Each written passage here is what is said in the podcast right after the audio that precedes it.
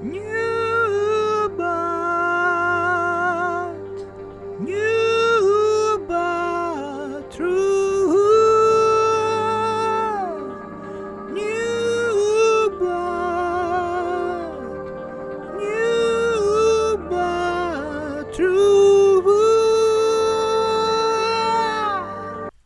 рад вас приветствовать по ту сторону наушников, динамиков, колонок и прочих звуковых репродукторов.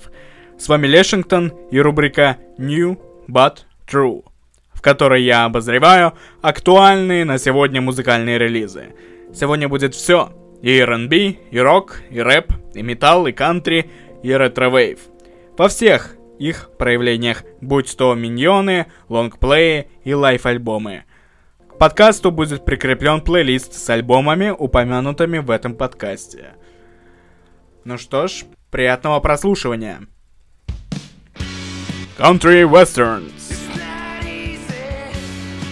Музыка этого утомленного миром трио, исполняющего гаражный рок и кантри, создана специально для предпандемической эры подвальных шоу. Почти все, что было романтичным в многолюдных рок-шоу, в подвалах, в барах и в прочих закрытых помещениях, сейчас похоже на кошмар. Потные тела, крики, вопли, плевки, все под низкими потолками. Country Westerns были созданы для такой среды. Смешивая усталость от всего мира в неистовый волнистый рок, они барная группа эпохи, отмеченной болезненным отсутствием как баров, так и таковых групп. Несмотря на безделие, они свергают пессимизм и вызывают хорошее настроение у своих слушателей.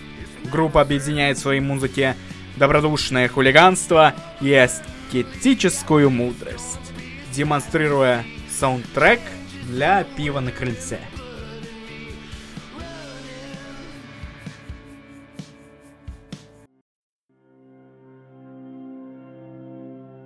Джорди, Our Two Skins. Was it in a vacuum? Софи Пейтон, выступающей под сценическим псевдонимом Джорди, нужен был перерыв.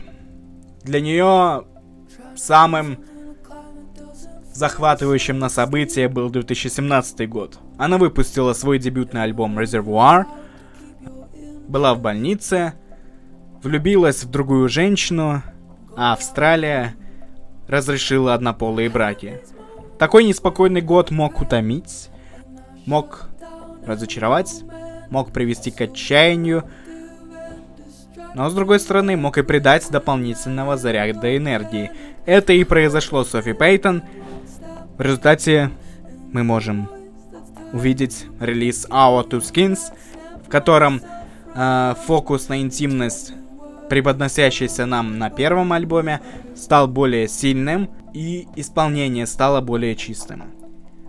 Пейтон и ее сопродюсеры записали всего лишь несколько инструментальных партий, но по сравнению с Reservoir результаты намного чище. Лирика альбома доказывает самое захватывающее развитие, которое может э, личность прожить за 3-4 года, используя земные образы, чтобы передать неземные, небесные, нечеловеческие эмоции. Эти песни изображают чувства слишком обширные для лирики, чтобы передать их до такой степени, что даже природа не может их сдержать. Этому альбому не повезло выпуститься в этот момент, в этот э, период э, мировой жизни, потому что любая песня, которая намекает на одиночество, на интимность, может быть случайно воспринята как ода пандемии и в результате кануть в лету с волной подобной музыки и лирики. Поехали дальше.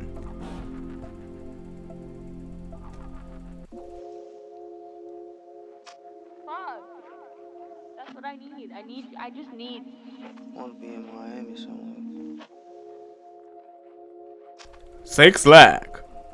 PC Hot.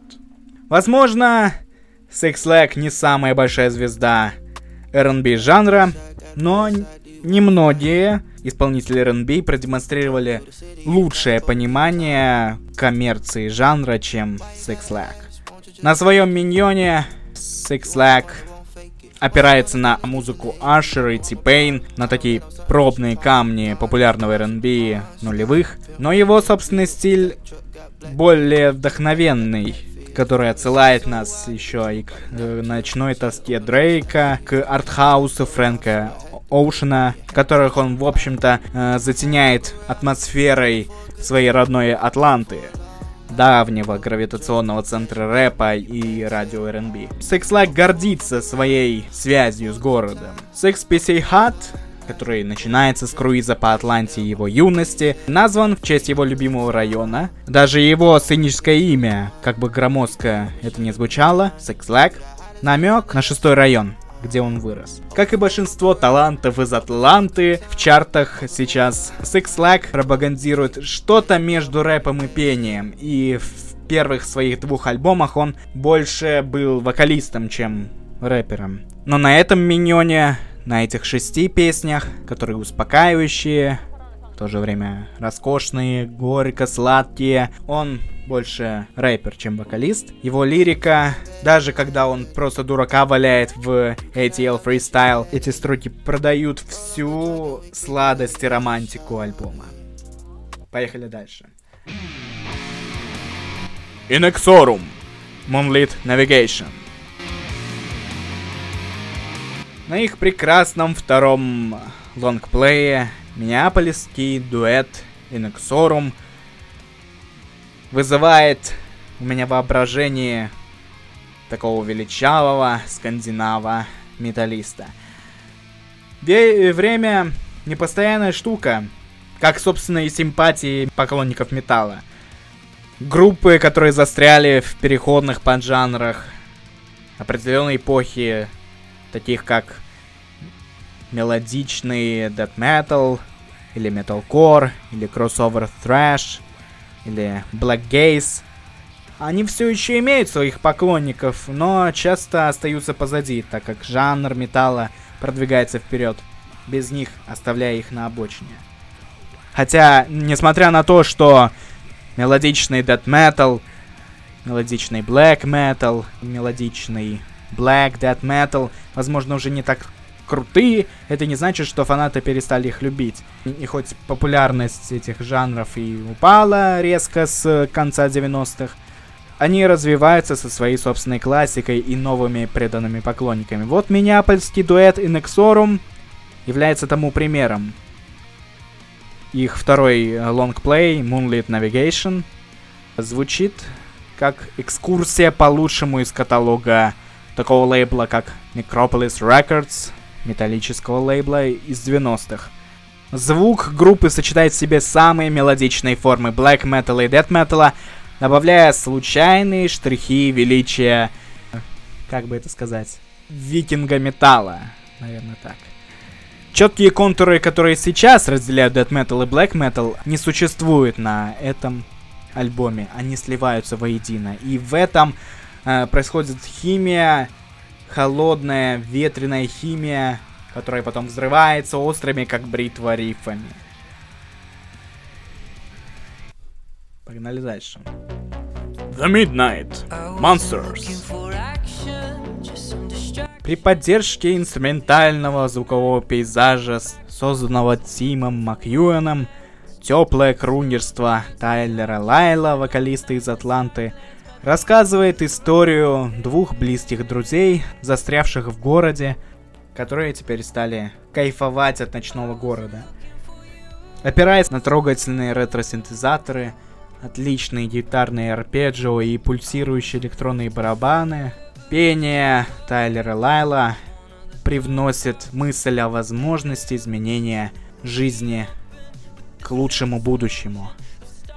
Synthwave, ретро-вейв сцена, растущая на протяжении 2010-х годов как самостоятельный жанр, выродилась во множество поджанров. Chillwave, Outrun, э, Future Synths. И я должен вам сказать, это не без участия данного дуэта под названием The Midnight. В основе духа группы лежит описание печальной красоты прошедшего времени, болезненное основание непостоянства. И слушая эту пластинку, можно почувствовать эту тоску по 80-м, по 90-м. Эту тоску, разбросанную по всему альбому. От окрашенной в неон обложки, украшенной изображениями коробок с пиццей, консолей для видеоигр, комиксов и культовых постеров фильмов 80-х, 90-х. До названия треков, таких как America Online, Seventeen и Prom Night, которые служат такими сентиментальными камнями для растущего подросткового поколения. Prom Night и Seventeen это медленные, танцевальные треки, наполненные сверкающими гитарными соло и безнадежным романтизмом, созданные специально для громких бумбоксов. Dance with Somebody — это знак уважения победившему когда-то Грэмми хиту Уитни Хьюстон, звучащий скорее как мечта, переосмысливающая кокетство и вибрацию оригинала. К сожалению, не все усилия по созданию подобной ностальгии имеют реальный успех на этой пластинке. Такой трек, как Dream Away, э, напоминает неловкий срез саундтреков Диснея, а блуждающие инструменталы э, The Search for Echo и Helvetica служат лишь для того, чтобы дополнить и без того длинную раздутую пластинку. Несмотря на эти неудачи, впрочем, Monsters по-прежнему, я считаю, достойным дополнением к каталогу The Midnight, доказывая, что Synthwave и Retrowave это не просто палитра, ретро-звучание или эстетика, это проявление эмоционального эффекта и общего жизненного опыта. Наряду с другими представителями этого жанра, такими как Time Cop 1983, FM 84 и Gunship, The Midnight позиционирует себя как антропологов потерянного будущего, пробираясь сквозь глубокие углубления культурной памяти 20 века. Вот такой у нас первый выпуск рубрики New True.